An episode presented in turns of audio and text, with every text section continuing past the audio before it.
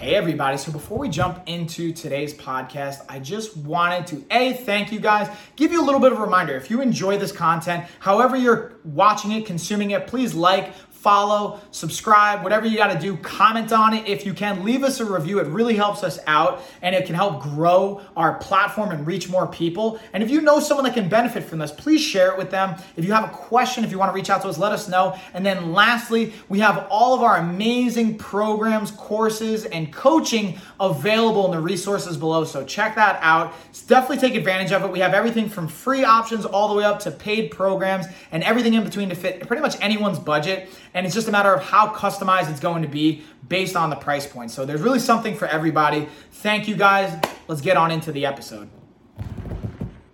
Yeah, fighters. What's up, everybody? It's Mike here, episode 154 of the Life of a Fighter podcast. And today's topic or question we're going to be looking at is how can athletes manipulate the endocrine system with resistance training?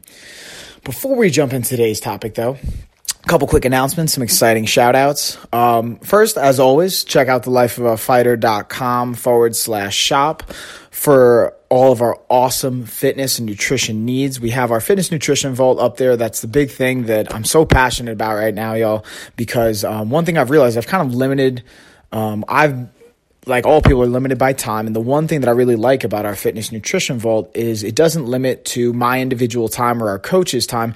This is uh, a subscription and membership and access to our vault of hundreds of articles 80 plus ebooks numerous podcasts over 100 uh, private videos and exclusive content. You're not going to get um, through our public access on the website. So go check that out. The link is below. It's $5 a month, $50 for the year. And we have a lifetime membership pass that you can also get access to. So no matter what happens with that membership, you have access to it for the rest of your life. Also, we have a special going right now with clients. I have a few openings, not only with myself, but with our coaches that we've had come on. Um, we're doing a $99 promotion for three half hour sessions, either in person or virtually with, again, myself or any one of our coaches. Um, you can sign up for that again on the shop, or again, the link's going to be below. And without further ado, let's jump on into today's podcast. Again, covering that topic of how we can manipulate our endocrine system with resistance training. So let's first look at some general concepts. First, the idea of the muscle fibers that we're recruiting and the adaptations that are going to happen are only going to take place with the actual muscles that we're working or the areas that we're working. So meaning if I'm doing a upper body focused exercise, that's only going to impact my upper body for the remodeling of the muscle tissue and the adaptations of not only the muscles, but the hormonal adaptations with it as well. Okay, so that's the first kind of overscope of it. That we have to understand all these approaches are going to only be uh, um, applied to those specific areas we're working, and we'll kind of get into the details on how we can approach that in a minute. So the next thing we're going to look at is um, how we can increase testosterone concentration, or to increase serum testosterone concentration. I should more accurately um, describe that. And what we're looking to do here is it's not a long term increase; it's an acute increase. So in the small window or a smaller period of time. But if we can continuously do this and get these acute increases, there's going to be a long term benefit to it as well. And how we want to approach at least the acute or short term increase for our workouts is we're doing a few things that are going to be very, very important important. Working large muscle groups, so compound lifts, such as deadlifts, power cleans, squats, snatches. They're doing multi joint exercises, multi joint activities that are again going to work multiple muscle groups and big movements. Okay. So ideally, again, going back to the initial general concept, if we can integrate more muscle groups and into our workout with these different activities, they're going to get multi-joint compound lifts, the more benefit we're going to have across the board because it's no longer going to be limited to a smaller group. It's going to be a larger scope across the board. Boom. So we want to work again large muscle groups. Second, we want to have heavy resistance, 85 to 95% of our one rep max. We want to really push the the strength and power and resistance on this level. Okay. And if you're not sure what your one rep max is, but you know how many you can do for a 10 rep um, maximum, you can kind of calculate off of that. We can work some formulas. Or for your one rep max, basically that means how much can you do for just one rep maximum weight. So that's that. All right. So we got the first two. Now let's look at the volume at which we're going to exercise. We're moderate. We're working with moderate to high volume for these exercises. So what we're looking to do is not just have one set with 10 to 12 reps. We're looking for multiple sets, so 3 to 5 sets 8 to 12 repetitions. And again, we're working with um, not just multiple muscle groups, but we're also going to do this for multiple exercises. Okay. So that means we're going to pick four to five exercises, going three to five sets of eight to 10 repetitions. We're going to have a shorter rest period in between. We're really trying to use 85 to 90%, 95% of our one rep max. Now, again, doing 10 repetitions of an 85 to 95% of our one rep max may not be possible. So we're trying to work as close as we can to that number while again keeping the resistance high. So that means if it is 85, 95% of our max and we get five reps, again, we're just trying to get to as many repetitions as we can for the maximal benefit for our serum testosterone concentration increase.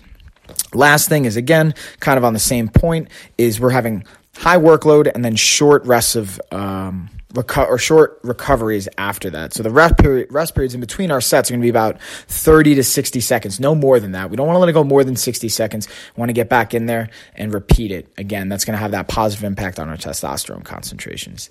Now let's look at our growth hormone, uh, growth hormone concentrations. All right.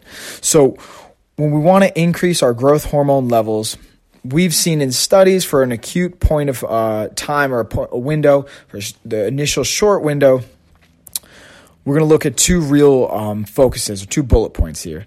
First, we're using workouts with a higher lactic concentration and associated acid base disruption.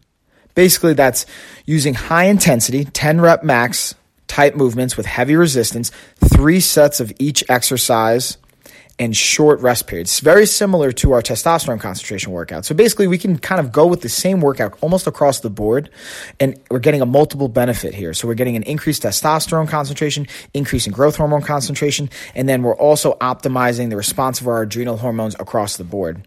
And again, the theme here is going to be high volume, compound, large muscle groups, and we're keeping the short periods uh, smaller or the rest periods shorter.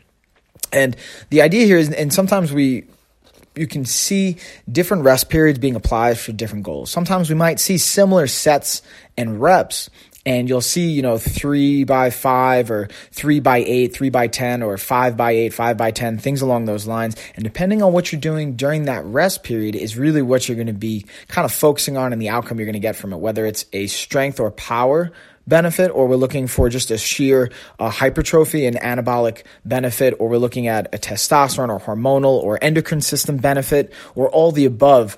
There's different variables and ways we can manipulate that. So the best way, it seems, by not only wanting to manipulate our endocrine system, but gaining benefit, strength, and power, or really more specifically, strength. Again, when we look at strength and power, power is going to have speed associated with it. Strength is going to be more of the raw ability to move weight, less as much about the acceleration and speed to it that, especially as we fatigue, becomes a little bit easier to do versus as the fatigue starts to settle in, continuously having this high, heavy resistance with a fast speed and fast output behind it.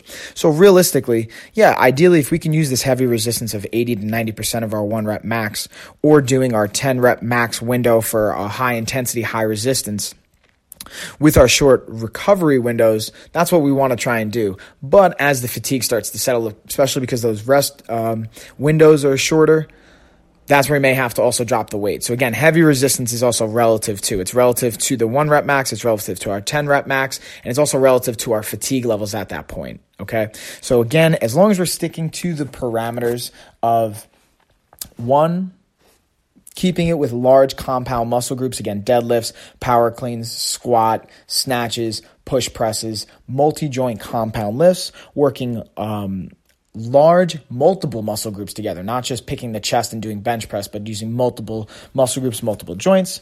Again the heavy resistance short rest periods and trying to what, what kind of side note that's not really included in the in the points that I'm referencing here, but just something to keep in mind is trying to pick activities that you're also not going to be injury prone with. Meaning, don't start trying to do a power clean if you haven't done them before and trying to use it for these purposes. Build your way up either by getting with a coach or by you know um, using something you're a little bit more comfortable with, and then transitioning over with some, let's say, segue exercises, I would call them. So, for example, a deadlift is a great way that you can do multiple variations of deadlifts and you can actually kind of build upon them to get to more uh, advanced Olympic lifts as well. And then we can start doing other variations from there. And if you guys have more questions on that, feel free to reach out, shoot us a message. Again, it's a great opportunity to take advantage of our virtual or in person uh, $99 deal where you can actually and that's one of the cool things is i like to use these sometimes and we've had a lot of clients not just want to work with our coaches to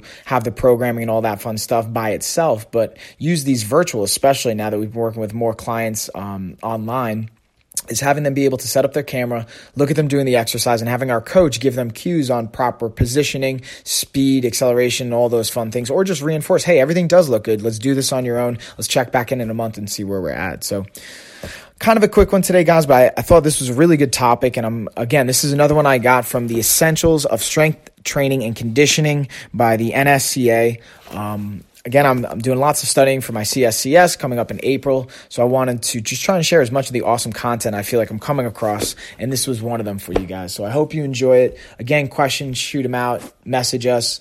And I hope you guys have a great rest of your week. Peace.